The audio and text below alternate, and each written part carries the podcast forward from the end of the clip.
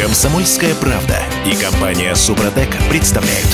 Программа «Мой автомобиль». Ну, пока шла заставка, у нас тут в студии родилась шутка, не шутка, я не знаю. Инородный инспектор. Это же так сейчас современно, в тренде. Инородный. Ну. Тут весь вопрос в том, э, стоит там пробел или нет между «и» и «народным». Ну вот это и обсудим в ближайшее время. Я Дмитрий Делинский. Я Кирилл Манжула. И Олег Осипов у нас на связи. Олег, доброе утро. Доброе утро. Доброе утро всем. Пробуксовка дня. Ну, вообще речь О чем, идет... всё- о чем речь, да, давай поясним. О старой мысли. Эм, Президент еще в прошлом году, значит, высказывался, что пора уже, наконец, навести порядок, единообразие по всей стране. Вот в Москве есть приложение «Помощник» чего-то там, не помню чего, э, с помощью которого... Москвы. А, «Помощник Москвы». вот. Поможем. Ни, много ни мало. Всей Москвы. А, Короче говоря, эм, э, если ты видишь, э, что кто-то нарушает правила дорожного движения... Ты вот, можешь это зафиксировать с помощью этого приложения. Мобильный телефон фотографируешь, и все это автоматом уходит в госавтоинспекцию. Человек штрафует. Вот. А, считается, что это противозаконно, потому что это нигде не, не прописано, эм, и легко непринужденно эти штрафы оспаривают в судах. А, Путин сказал, надо, надо сделать. Ну и вот появилась новость, что федеральное приложение для фиксации нарушений водителями с помощью телефона «Народный инспектор» будет готово к следующему году, к 20 2024 24-му.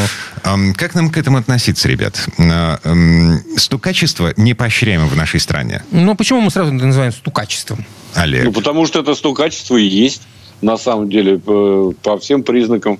Разумеется, касается на самом деле а, только одного – неправильной парковки. Вот здесь есть перечень нарушений, и первые из них – это нарушение требований, предписанных дорожными знаками, запрещающие остановку и так далее, и так далее, и так далее.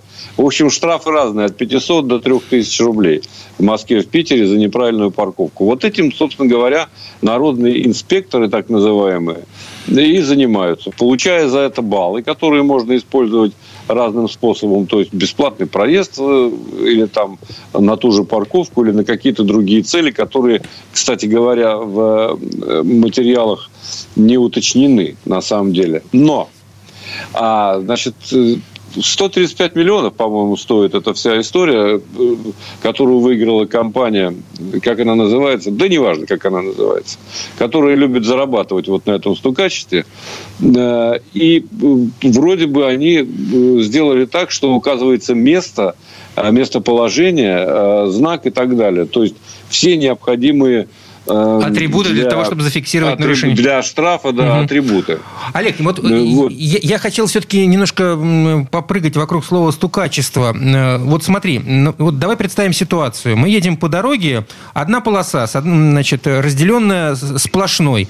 Э, Припарковался какой-нибудь автомобиль, который, в общем, закрыл движение. Человек, чтобы объехать его, он должен нарушить правила, переехав в сплошную.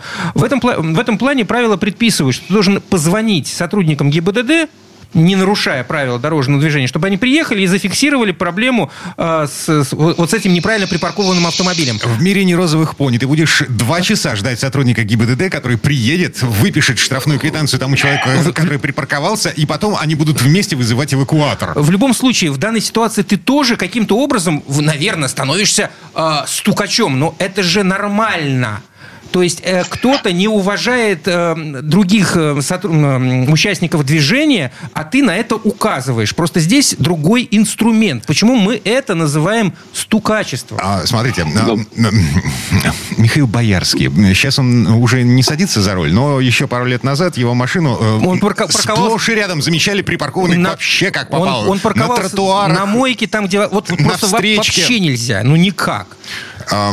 И что, как бы люди фотографировали его, отправляли эти фотографии в госавтоинспекцию, в средства массовой информации. Просили разобраться. Да, но госавтоинспекция разводила руками и говорила, ну, извините, если вы хотите, чтобы эта тема дошла до конца, хотите довести эту историю до конца, приходите ножками в отдел разбора и пишите там заявление. Ну вот. А мне хотелось бы, чтобы это было автоматизировано, чтобы эм, лох, человек, который не уважает окружающих, был наказан. Ну, в общем, как бы порядок-то на дороге надо бы навести. Ну да, порядок на дороге надо навести. Давайте все миром навалимся на порядок на дороге. Так у нас э, любят, так сказать.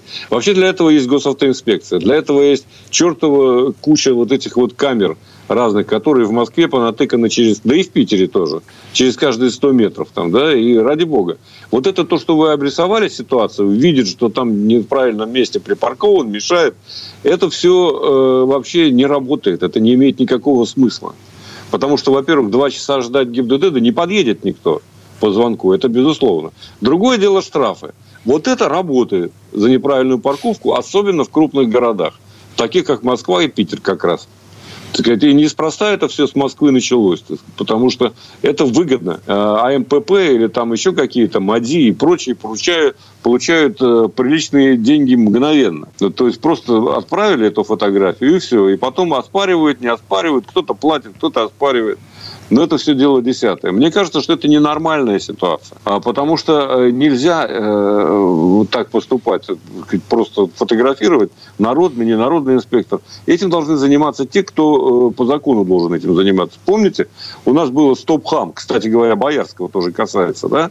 Э, стоп-хам движение, которое паразитировало вот э, на том, что не работает ГИБДД должным образом. Вот и все. Не а, работает ГИБДД. Есть, Почему а... должен народный инспектор подменять инспектора обычного? Их мало, что ли? Да. Откуда столько засад по Москве тогда, если их очень мало? На любимую мозоль Что они делают? Вот моя любимая тема. Вот они стоят каждое утро или там после каждого праздника э, в шестером или в пятером. Да еще иногда с машиной, которая замеряет выхлоп, так сказать, у водителя, а не автомобиля. Ну, получается, Олег, с твоей точки зрения, власть в данной ситуации ну, экономит, подменяя э, вот какие-то свои инструменты? Нет, она не экономит. Ну как? Она платит большие деньги на разработку этих приложений. Более того, она на этом зарабатывает, если иметь в виду городские власти. В иной ситуации что нужно было бы сделать? Нужно было бы, там, не знаю, увеличить штат, чтобы они следили. Вот, вы знаете, у нас какие-то надуманные, вообще говоря, проблемы стоят. Ничего не нужно увеличивать, так сказать. И все это нормально. Надо воспитывать культуру поведения на дорогах.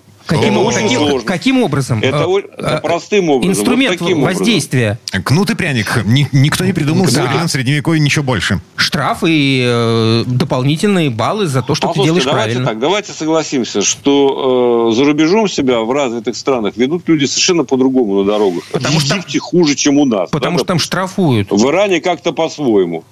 да, и, и не только потому, что штрафуют, потому что это просто неприлично. Смотрите, в цивилизованной Европе, на которой ссылается Олег Осипов, эм, автомобилизация началась лет за 40 до того, как автомобилизация пришла к нам. Слушайте, а не в этом дело. А дело в том, что российский человек, который приезжает э, в Европу, как правило, ведет себя адекватно и не позволяет себе того, что позволяет у себя. А, потому что э, штрафы, штрафы у них вот номинированы в штрафы. европейской валюте, и они кратно больше, чем у нас. То есть дело в штрафах, вы полагаете? Я, да, я считаю, что, я, я считаю, что неотвратим, неотвратимость наказания и величина этого самого наказания. Вот. Безусловно. Если, вот. тебе, если тебе за нарушение грозит, там, не знаю, 500 рублей по нынешним временам, то вряд ли ты э, сильно будешь по этому поводу париться. Mm. Ну, и среднестатистический автомобилист если в больших городах. Если грозит 10 штрафов по 500, ты уже будешь да. париться. Вот я об этом вот и говорю. В чем дело. Вот и если ты будешь знать, что, ты, что их, их... Исключает повышение а, э, автоматическое штрафа. Вот в чем дело. А, мы как-то спорили в прошлом году по поводу введения института конфискации автомобилей у, у самых отмороженных, у тех, кто садится за руль, будучи лишенным прав. Вот. Уже есть статистика созрела. 50 э, машин конфисковали, э, за полгода действия этого закона. И вот у нас в Петербурге на прошлой неделе был совершенно феерический, гениальный случай, когда мужика с погони останавливали, он ехал на Порше, значит, он протаранил еще несколько машин во время этой погони. Короче, выяснилось, что чувак лишенный прав за пьянку, купил себе Порше, сел за руль без прав. Вот что с этими людьми делать, если не наказывать? Это к вопросу о том, что работает. Воспитание не работает в этой стране, к сожалению. Это что же такая за страна? Почему она такая отдельная от всех других стран? Это что, особенные люди какие-то? У них гены по-другому устроены? Ну, нет, конечно. Просто нужно время и усилия. И должно быть, как бы это сказать, а комплексные меры, иными словами. Ну, Не вот, только кнут и пряник. Да, или пряник. Ну, вот, Конечно, вот. должно пройти время. Должно э, смениться, может быть, даже поколение. И, послушайте, еще одна вещь. Дело в том, что всегда э, в обществе есть какой-то процент идиотов, круглых дебилов, которым что ни говори, хоть кол на голове тиши, все равно он будет себя вести вот как тот владелец Порше, да? Вот. Но это не значит, что всех остальных надо подозревать в неадекватности. Это а. значит, что их надо изолировать каким-то другим способом. Конфискация здесь ни при чем. Если он дебил, он купит еще один Порш, когда у него один конфисковали. И опять ровно так же будет себя вести. Может быть, есть возможность привлечь его к э, административной или уголовной ответственности? Пожалуйста. Может быть, раз неадекватный человек, в конце концов, психушка по нему плачет. А-а-а. Все же все эти вещи прописаны, они в принципе реальны. Причем тут конфискация? Есть надежда на то, что у него закончатся деньги. В общем, в какой-то момент. Либо, либо, либо, либо, Porsche в магазине. да. У таких персонажей, как правило, деньги не заканчиваются. Мы это наблюдаем. Ладно, так или иначе, мы вас предупредили. Наши власти целенаправленно идут к тому, что неотвратимость наказания. Вот этот домоклов меч, давлеющий над левым плечом автовладельца, он, э, он станет еще ярче, больше, серьезнее, мощнее. Во всяком случае, обещают к следующему году. Э, что любой пешеход, любой сосед в потоке. При наличии смартфона и приложения... Может, может свести с вами счеты, если mm. надо. Как вариант. Время этой четверти часа к концу подошло. Олег Осипов был у нас на связи. А я Диму, кстати, брошу на этом. Извини, Дима, мне надо убегать. Хорошо, да, договорились. А, я вернусь буквально через пару минут. Впереди у нас Юрий Сидоренко, автомеханик, ведущий программы «Утилизатор» на телеканале Че. Поговорим о шрусах, о том, как понять, что с ними что-то не так. Комсомольская правда и компания «Супротек» представляют. Программа «Мой автомобиль». Гранаты обсуждаем в этой четверти часа, и вовсе не потому, что мы милитаристы, а потому что в каждом автомобиле, современном автомобиле, есть граната. Или э, шрус, шарнир у, у, угловых, э, равных угловых скоростей, или как там эта штука называется. Короче, у нас есть специалист на связи, Юра Сидоренко, автомеханик, ведущий программу «Утилизатор» на телеканале Чей. Юр, доброе утро. Доброе утро. Автомастер. Так, а, как эта штука правильно называется на самом деле? Шарнир равных угловых скоростей, да? Да, да, да, Шрус по, по заглавным буквам по первым идет. Э, шрус. И, кстати, Шрус, ну, как бы его называют гранатой. Э, но это такое название, как бы все говорят, потому что он похож просто на гранату. Вот, там есть э, ось у него и, соответственно, такая бабышка. Вот. А так это вообще называют Шрус. Следующий, он так называют... следующий идиотский вопрос. А, сколько у меня гранат в машине? У тебя? У тебя четыре. То есть э, по одной на каждое колесо. Э, ну, как правило, то есть там есть, смотри, получается не по одной на каждое колесо. Все зависит от того, какая, какое устройство подвески. Смотрите, если у вас шрусы, сами шрусы, то есть э, в сборе, э, есть э, спереди и сзади, например, ну, на BMW, вот, на, на BMW только сзади. У кого-то есть спереди и сзади. У кого-то есть только спереди, а сзади, например, просто балка. Но у тебя, скорее всего, у тебя же не полноприводная машина. Ну да. У тебя, скорее всего, их четыре. Получается, у тебя два идут, которые в коробку вставляются, внутренние шрусы, и две наружных. И два наружных шруса, это как раз вот они поворотные. Между ними, между ними различия есть, серьезное. Так, а вот теперь э, следующий идиотский дилетантский вопрос. Э, что эта штука делает в машине? Слушай, ну, а передает как бы крутящий момент с КПП на колеса. Все очень просто. То есть, смотрите, ну вот, например, если заднеприводная машина, то там, как правило, стоят э, два шруса, ну, как бы внутренних, то есть, которые работают только исключительно на прямолинейное движение. Вот. Если переднеприводная машина, то спереди стоят внутри шрусы, которые работают на переднее движение и на заднее, ну, ну на, на прямолинейное. А вот наружные шрусы, они работают на повороты. Угу. То есть вы же колесами поворачиваете, а движение не заканчивается. А, да, колеса при этом должны крутиться, они ведущие, поскольку момент с коровки должен передаваться на эти колеса. Окей, принято. Вот. И, значит, смотри, самое... Ну, если кто сталкивался с инструментом, там есть такой карданчик. Карданчик, через который, э, ну, как бы на него одевают головочку, на другую там удлинитель. Вот. И получается, в принципе, вот этот, ну, как шрус соединение. Карданчик это, то есть головка это колесо, карданчик это вот сам шрус, например, наружный. Вот он так работает. Э, вот. И, соответственно, за ним надо следить. Они имеют обыкновение изнашиваться. Это нормальная история. Э, и диагностировать надо их. Э, ну, надо знать, что, что ты можешь услышать, если это шрус. Все очень просто. Что? Что я могу услышать? Что я должен услышать? К чему я должен прислушиваться? Ну, допустим, если моей машине 10 лет, пробег 150 тысяч километров. Смотри, здесь все очень просто. Ну, помимо того, что иногда надо хотя бы смотреть на пыльники этих шус, там резиновые такие пыльники, которые закрыв- закрывают вот эту э, саму часть, э, где шарики в обойме стоят. А, вот, вот резиновый короче, пыльник. да, э, Да. это выглядит так. Мы поднимаем машину на подъемник, ищем предмет визуально похожий на гранату. Там есть резиновые такие э, штуковины, и мы трогаем их руками. Если они не потрескались, значит все в порядке. Ну да, если там где масло у вас не разбрызгано и так далее, то все в порядке, там должно быть масло. Вот. Дальше, но это, как правило, это... И дальше мы можем покачать запалки вот этих вот, за, завалы шрусов. Можно покачать их, и, ну, если уже сильно изношены, тогда, конечно, там будет движение. То есть там будет ход. Но, как правило, э, в таком состоянии, когда уже сильно изношено, вы все слышите на улице. На улице происходит что? То есть, когда вы э, едете, например, вы трогаетесь с места, у вас колеса вывернуты, например, вправо. Вот. Вы трогаетесь, и вы слышите такие щелчки металлические. Так-так-так-так-так, когда трогаетесь. Потом колеса прямо поставили, щелчки вроде бы пропали.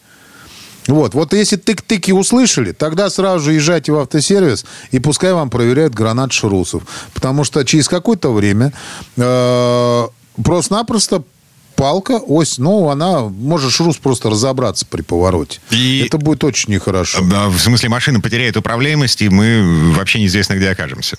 Нет, управляемость она не потеряет, потому что там колесо, ну, никуда не улетит.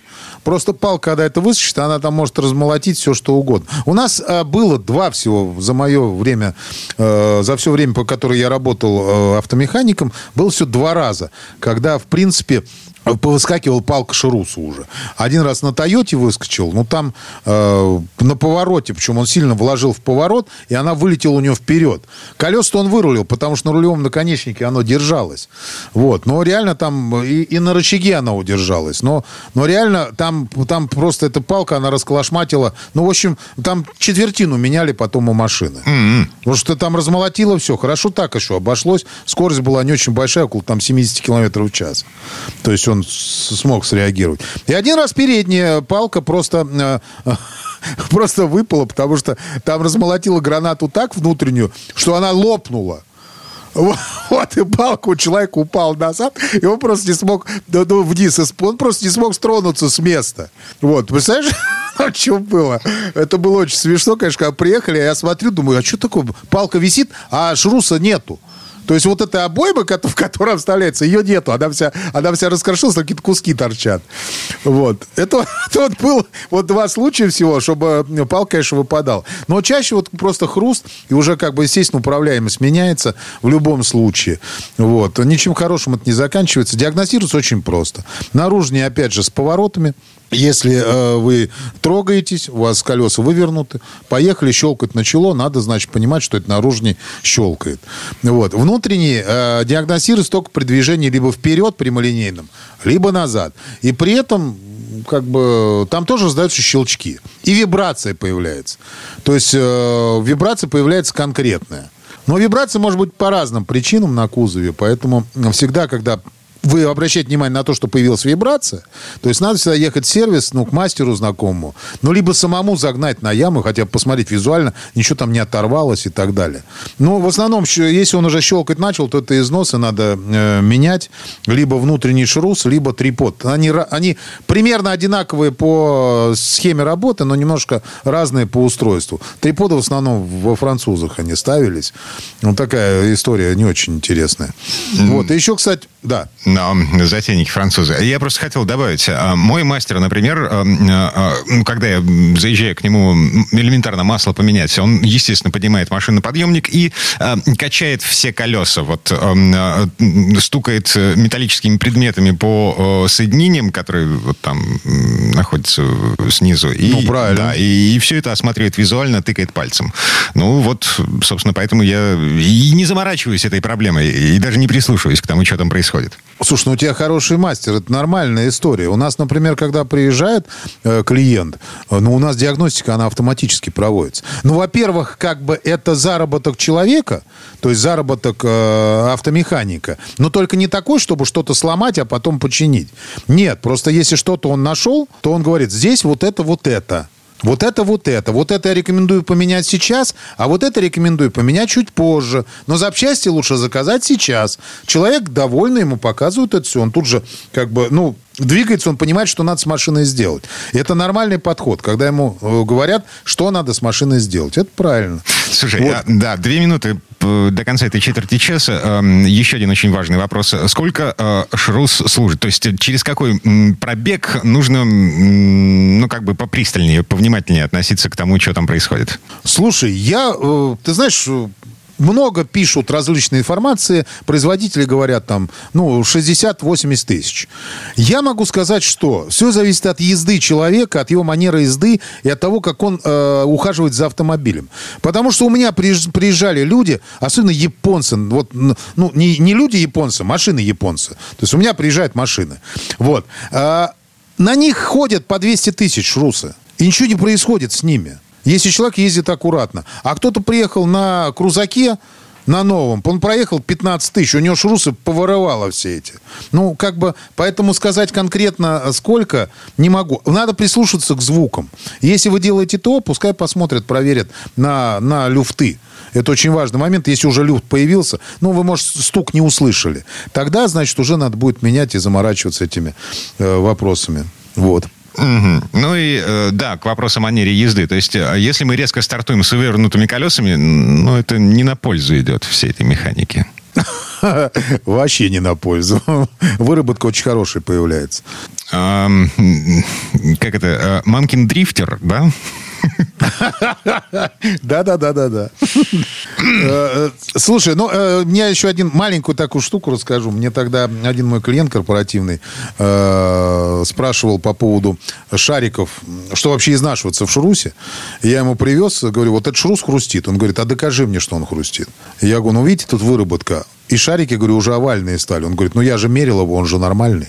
Ребят, поверьте мне, что шрус начинает хрустеть не тогда, когда шарик уже стал овальный как яйцо. Нет, он будет круглый. Просто там износ на, на мельчайшие частицы идет. То есть совсем чуть-чуть. Этого достаточно, чтобы он попадал при определенном повороте угла в ямку, и, соответственно, там появлялся люфт и начинался хруст. Угу. Вот так вот. Ну да, и езда по пересеченной местности, э, э, езда по гравию, которая в э, итоге может легко непринужденно убить резинки. Это все приводит к преждевременному износу гранат.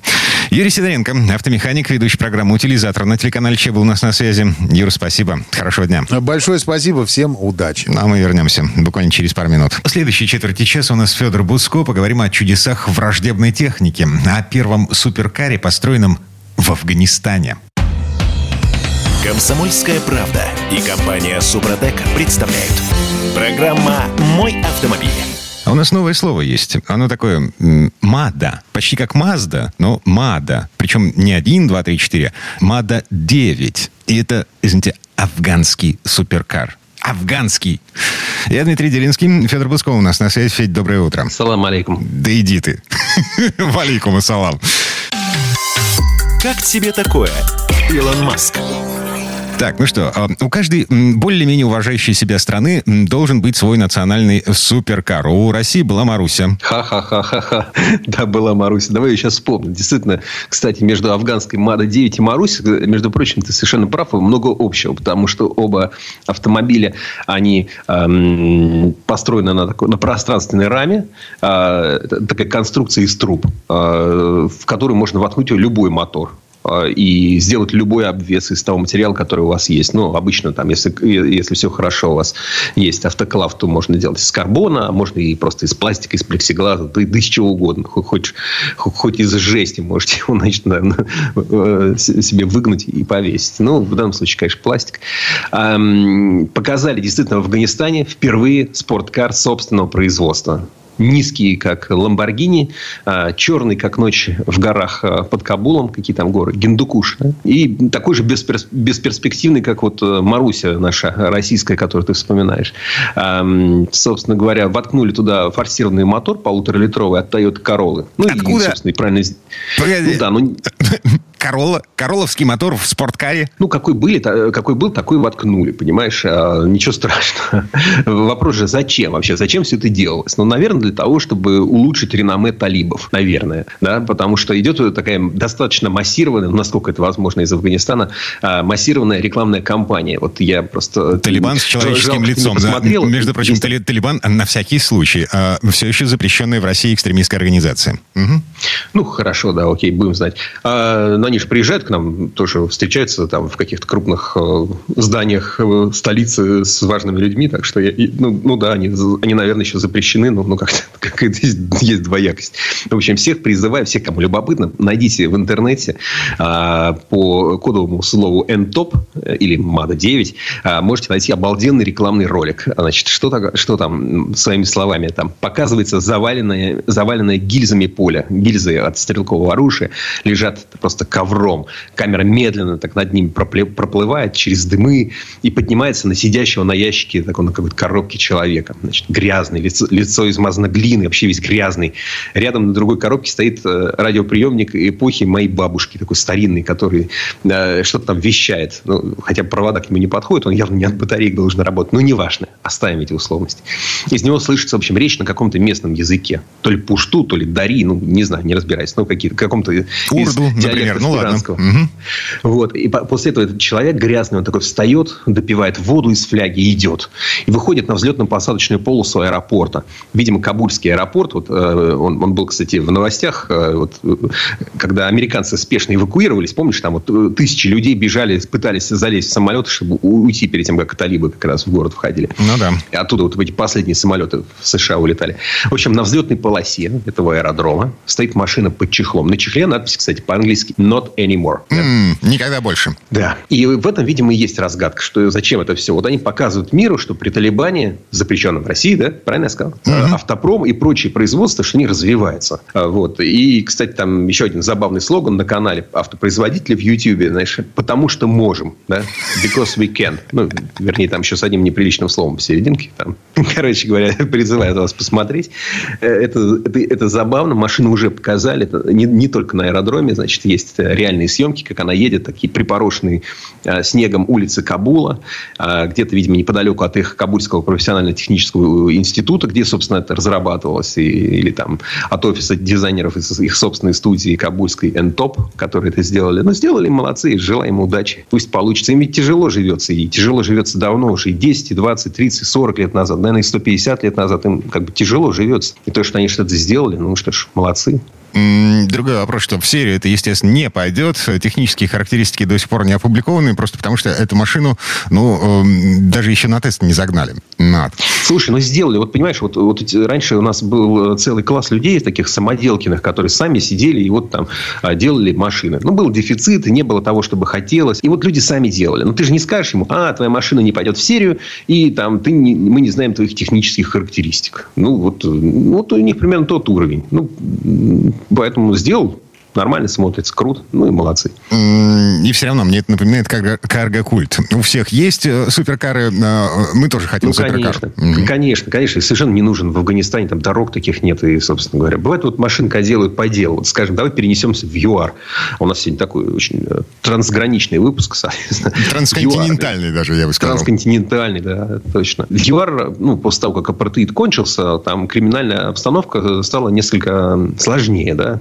Ну, это мягко и, говорим. Угу. И та, там очень распространены машины э, с броней, бронированные машины. Причем речь идет не о тех, на которых ездит какой-нибудь там высокопоставленный политик или богатый человек. Нет, просто нормальные люди ездят часто, вот хотят вот такую машину с броней. Ну, потому что в любой момент к тебе могут подъехать на мотоцикле, там пытаться тебе разбить стекло, украсть сумку, или просто открыть дверь, когда ты стоишь на светофоре, или там, на что угодно. И вот чтобы этого не было, а там много, да, угонов машин, там, грабежа, причем для того, чтобы украсть сумку, могут еще и выстрелить стрелять в тебя, хотя уж забери ты уже не, ты сумку несчастную, не, не надо меня стрелять. Но тем не менее. А, и там довольно много машин, которые переделываются под броню, при этом выглядят совершенно обычными, нормальными. То есть э, нет цели заранее показать, что она у тебя там действительно хорошо защищена. И сейчас вот э, их премьер, э, их премьера это, собственно, Гольф, Volkswagen Golf э, GTI восьмого поколения, э, который местная там, фирма Armor Max, она у них довольно известная, она уже там 20 лет это делает, защитила его по, по достаточно хорошему классу VR4. Но это, это не, не, не то же самое, что там у президента какой-нибудь страны, естественно. Конечно, конечно, там это сейчас уже бывает и VR-10 и, и так далее. Да. Очень высокий. Там есть 10, ну, там 10 уровень. Там, ну, просто, чтобы вы понимаете, 14 уровень – это танк уже. Там 10 – это автомобиль, э, в котором едет, едет глава крупного государства. А тут, тут ну, просто для обычного нормального человека, чтобы, если кто-то подъехал с магнумом 44-го калибра там, или с чем, с чем они там ездят, и пальнул в стекло, чтобы оно, ну да, оно такое потрескается, но можно было уехать интересное, что, э, собственно говоря, э, всего 200 килограммов дополнительной массы это создает. Ну, то есть, вот эта фирма из Южной Африки научилась делать достаточно годную броню, не очень сильно увеличивая массу автомобиля. И вот это их, в общем, хорошее достижение. У них целый ну, набор таких под, машин. Подвеску там... переделывать э, под эту штуку совершенно не обязательно. И обязательно. И шины даже можно не менять. Ну, понятно, что есть какие-то ограничения. Ты уже не можешь в эту машину а, грузить по полной. То есть, если у нее есть, там, условно, грузоподъемность там, в 500 килограммов, а ты уже 180 положил, ну, значит, она у тебя снижается до 300. Ну, ничего страшного. Как бы жить можно. Ага. Прикольно. А, если бы в рамках импорта замещения и параллельного импорта такие машины поставлялись в нашу страну, я думаю, что был бы спрос. И, слушай, две минуты до конца этой четверти часа у нас есть еще очень странная новость из Соединенных Штатов. Там зреет сопротивление зеленой повестки настолько серьезное, что, в общем, какая-то часть страны отказывается от зеленого перехода, от перехода на электротранспорт. Электромобили собирается запрещать. Воду мутит э, в таком штате Вайоминг. Очень красивый штат. Никогда там не был, но хотел бы попасть. Это такая горная Америка на западе. А, значит, э, штат нефти и газодобывающий, который всегда, ну, уже там очень давно а, был нефти и газодобывающим штатом. И, собственно, вот э, там достаточно сильное вот лобби. Это такие вот э, красивые господа, значит, седовласые в ковбойских шляпах, а, значит, в, в, сапогах, у которых обязательно есть с собой револьвер, но если не, не, не тогда, когда они выступают, то хотя бы когда они садятся в машину. Э, и вот они действительно продвигают уже на уровне штат петицию, даже не петицию, а такую резолюцию, э, которая бы запретила к 2035 году, поэтапно запретила значит, продажи электромобилей в штате Вайоминг. Потому что они говорят, с одной стороны, это наша промышленность, это наши зарплаты, деньги, рабочие места и так далее. Кроме того, что от нас большой, никаких зарядок у нас нет, и не напасешься, и, не будет. Поэтому нам это все совершенно не нужно. И вот э, да, вот такая интересная, когда, когда вот вся страна, так сказать, э, во главе с Калифорнией движется навстречу светлому электрическому будущему, значит, э, в Вайоминге хотят вырубить свет. Но причина, причина вполне понятна, потому что э, в Калифорнии, например, не добывают ни нефть, ни газ, а в Вайоминге основная часть бюджета это как раз нефтедобыча. И переход на электротранспорт означает автоматическое сокращение потребления нефти и падение доходов бюджета. Угу. Конечно. Ну, правда, сказать, что электричество тоже надо как-то добыть, потому что вот эти разговоры про там, ветрогенерацию, солнечную энергию, не знаю, энергию приливов и так далее. Да, ну, не всегда есть... Э, прилив-то он, конечно, есть всегда, только он немного электричества дает. А вот ветер бывает не всегда, и солнышко светит не всегда. И главным образом, если все перейдут на эти электромашины, то спрос на электроэнергию будет таков, что нужно будет просто пол, э, полштата затыкать ветрогенераторами, да, а остальное покрыть солнечными панелями, если хочется вот этой возобновляемой энергии. Поэтому давайте-ка лучше нефть и газ. Угу. Так думают в Вайоминге. И, в общем, мне их позиция довольно близка. Ну и понятно. Соединенные Штаты все-таки, в общем, довольно большая страна, как и Россия. Э, э, слишком большая для того, чтобы ставить э, электрическую зарядку на каждые 100 километров. Хотя бы. Ну, вот. Да не 100 километров. Наверное, нужно гораздо чаще их ставить. 100 километров слишком много. Ага. Ну, просто иначе электромобиль превращается в городскую тележку для того, чтобы возить э, себя любимого до работы и супермаркета. Вот, пускай в Лос-Анджелесах своих там и ездит, а нас в Вайоминге не трожь. Это Федор Вудско. Э, Федь, спасибо. Хорошего дня. Всего доброго. А мы вернемся буквально через пару минут. В следующей части программы у нас журналист и летописец мирового автопрома Александр Пикуленко. Послушаем историю о самых дорогих автомобилях мира. Комсомольская правда и компания Супротек представляют. Программа «Мой автомобиль». А это мы вернулись в студию радио «Комсомольская правда». Я Дмитрий Делинский. В этой четверти часа у нас традиционная история от Александра Пикуленко. На этот раз про мир дорогих классических автомобилей и суперкаров. Вообще, гаражи со всевозможными «Бугатями» и «Феррарями» выглядят хорошо защищенными от всевозможных кризисов и рецессий. Десятилетиями цены постоянно растут, так что покупка уникального и пользующегося спросом произведения искусства на четырех колесах считается лучшим способом инвестирования. Но э, при этом коллекционные коллекционные автомобили всегда были одним из самых интересных и будоражащих общественность хобби мультимиллионеров.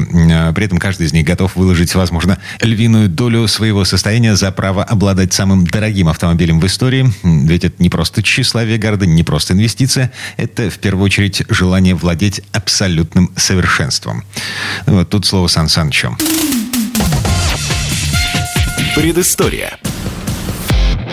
Принято считать, что только человеческая жизнь бесценна, а все остальное в этом мире имеет цену. В отношении старых автомобилей это действительно так. Они не просто дорогие, они очень дорогие. И к тому же очень редкие. Вот самые-самые из них. Начнем наш рассказ с Роллс-Ройса 1905 года. Это одна из самых редких машин в истории автомобилестроения. Всего-то их сделали 6 штук, а до наших дней и вовсе дожил один. Он почти 60 лет прослужил одной шотландской семье, а потом был подарен Королевскому шотландскому автомобильному клубу. Недавно его даже оценили. Сумма получилась умопомрачительной. В пересчете на рубли это потянуло на 300 миллионов. Еще одна очень дорогая машина – это, конечно, Bugatti Royale тип 41 купе «Наполеон». Он эталон роскоши и инженерных решений 30-х годов. Говорить о его цене бессмысленно. В этой строке стоит гордое национальное достояние Франции. А сам автомобиль до сих пор на приличном ходу. Хотя последний раз его видели в движении на Елисейских полях в 1998. Тогда был большой праздник – столетие Парижского автосалона. И, конечно, совсем не лишним будет в этой компании Mercedes-Benz 540K 1937 года. Из 25 экземпляров этого великолепного родстера, выпущенных в Штутгарте, совсем немного машин пережило Вторую мировую. Зато сохранившиеся выглядят превосходно. В 540К, сверкающим никелевыми деталями под капотом, стоит рядная восьмерка с компрессором. Она выдавала целых 180 лошадиных сил. Достаточно легкий автомобиль, разгонялся на только что построенных автобанах до 200 км в час. Хорошо, что тормоза уже были гидравлические и с усилителем. Недавно на одном из аукционов такой Mercedes-Benz 540K купили за 12,5 миллионов долларов, что, в общем-то, недорого. Ну и, конечно, нельзя обойти вниманием еще одну модель Bugatti, которая была создана не самим Этторе, а его сыном Жаном. Это Bugatti тип 57 Атлантик 1936 года. Или, как его называли изначально, аэрокупе. Автомобиль получился не только очень красивым, но и очень быстрым. У тип 57 под капотом стоял восьмицилиндровый мотор мощностью 200 лошадиных сил. Первый автомобиль, построенный в 1936 году, был продан Виктору Ротшильду. И хотя машину давно никто не видел, Считается, что она до сих пор живет в гараже этой семьи. У него в каталогах даже есть имя собственное Ротшильд Атлантик. Вторая по счету машина досталась французскому промышленнику Жаку Хольцшу. Проездив несколько лет, он продал свой тип 57 местному мажору, который через некоторое время попал в серьезную аварию. Машину разбил и восстанавливать не стал. Третьей и последней машиной этой модели стал тип 57 по прозвищу Папа Атлантик. Его купил Ватикан для папы Пии XVIII. Потом этот практически святой автомобиль попал в коллекцию известного дизайнера Ральфа Лорена. По некоторым экспертным оценкам, сегодняшняя цена этого автомобиля больше 100 миллионов долларов. Вот только его никто продавать не собирается. Ну а следующая машина, о которой хочется рассказать, это Фантом Корсар 1938 года. В момент появления он не зря был назван автомобилем будущего. Его построил в единственном экземпляре дизайнер Раст Хайнс, второй сын известного производителя кетчупов. Корсар был построен на базе Корт V8 кузовной фирмой Боман и Шварц, которая специализировалась на постройке яхт. Дизайн автомобиля в чем-то с ними перекликается. Дебют состоялся на Всемирной выставке в Нью-Йорке в 1938 году. Фантом Корсар обошелся Хайнсу в 12,5 тысяч долларов. Целое состояние по тем временам. Машина благополучно дожила до наших дней, и ее стартовая цена на аукционе классических автомобилей только начинается от 10 миллионов долларов. Ну и, конечно, надо обратить внимание на самые легендарные из классических американцев. Дюзенберг SSJ 35 года. Их было сделано всего два. У этого, надо прямо сказать, уникального образчика автомобильной промышленности под капотом спрятан восьмицилиндровый компрессорный мотор мощностью больше 400 лошадиных сил, который передавал эту чудовищную для 30-х годов прошлого века мощь на задние колеса через трехступенчатую механику. Одно слово – мастодонт. В 2018 году наследники одного из владельцев SSJ продали его на аукционе за 22 миллиона долларов. И, конечно, когда речь идет об очень дорогих машинах, всегда найдется несколько моделей от Ferrari. Первый Ferrari 250 Testarossa был сделан в 1957 году. Testarossa означает «красная голова». И относится это к покрашенным в красный цвет клапанным крышкам головок цилиндров на легендарном V12. С шестью двухкамерными карбюраторами Weber, четырьмя распредвалами и сухим картером он выдавал мощность в 300 лошадиных сил. Этот мотор до сих пор считается лучшим в истории Ferrari. Первая Ferrari 250 TR была с кузовом Скальетти. А в 1959 году кузов Тесторосы был творчески переосмыслен самим мэтром Пининфариной. Эти версии легко отличить по акульему носу. 250 Тестороса была одной из самых успешных гоночных машин фирмы. Как ни странно, построенных было много. 33 экземпляра. Сегодня цены на оставшиеся в живых машины начинаются от 40 миллионов долларов. А если Ferrari дороже? Да, это 250 GTO, что означает Гран Туризма Амалагато. Это, пожалуй, одно из лучших купе 60-х и, возможно, одна из трех самых желанных любому коллекционеру Ferrari. В GTO 300-сильный V12, стальной трубчатый каркас, алюминиевые панели и, что совсем неожиданно, рессорная подвеска сзади. Зато дисковые тормоза на всех колесах и масса слегка перевалившая за тонну. Всего было сделано 36 спорткупе. И в 2018 году такой GTO 1964 года был продан с аукциона за 70 миллионов долларов.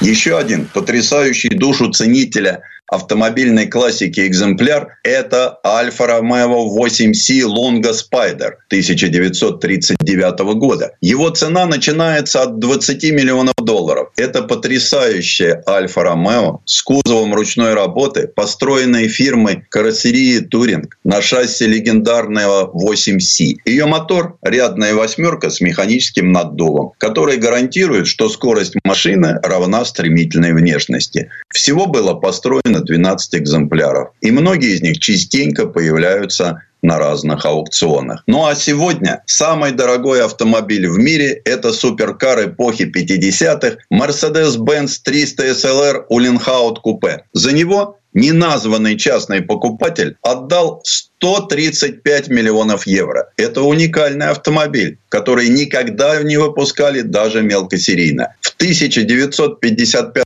году было построено всего два купе Mercedes-Benz 300 SLR.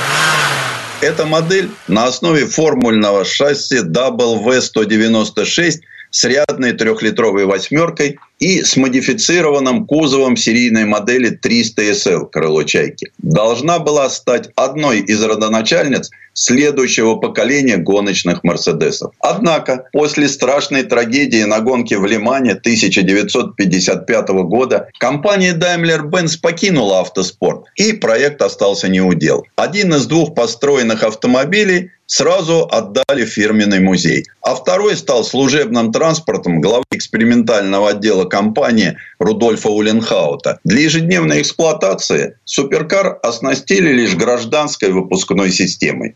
Восьмицилиндровый мотор выдавал 302 лошадиных силы. С ним купе массой всего 998 килограмм могло разогнаться до 280 километров в час. До наших дней два купе 300 СЛР дожили в идеальном состоянии. Причем они заметно отличаются друг от друга. У них разные облицовки радиатора, обивка салона, расположение горловины бензобака и еще много мелких различий. Сейчас продан личный экземпляр Рудольфа Уленхаута с красным салоном. Да-да, Mercedes-Benz продал уникальный автомобиль из музейного запаса. А самое грустное это то, что сегодня редкие классические автомобили стали таким же вложением денег, как и картины великих мастеров. С одной стороны, это хорошо. А с другой, уж очень алчные интересы у этих людей, которые порой даже истории таких машин не очень интересуют.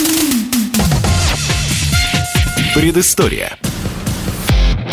Сан Саныч, спасибо. Это был Александр Пикуленко, летописец мировой автомобильной индустрии. И у нас на этом все на сегодня. Дмитрий Делинский, радио «Комсомольская правда». Берегите себя. Программа «Мой автомобиль».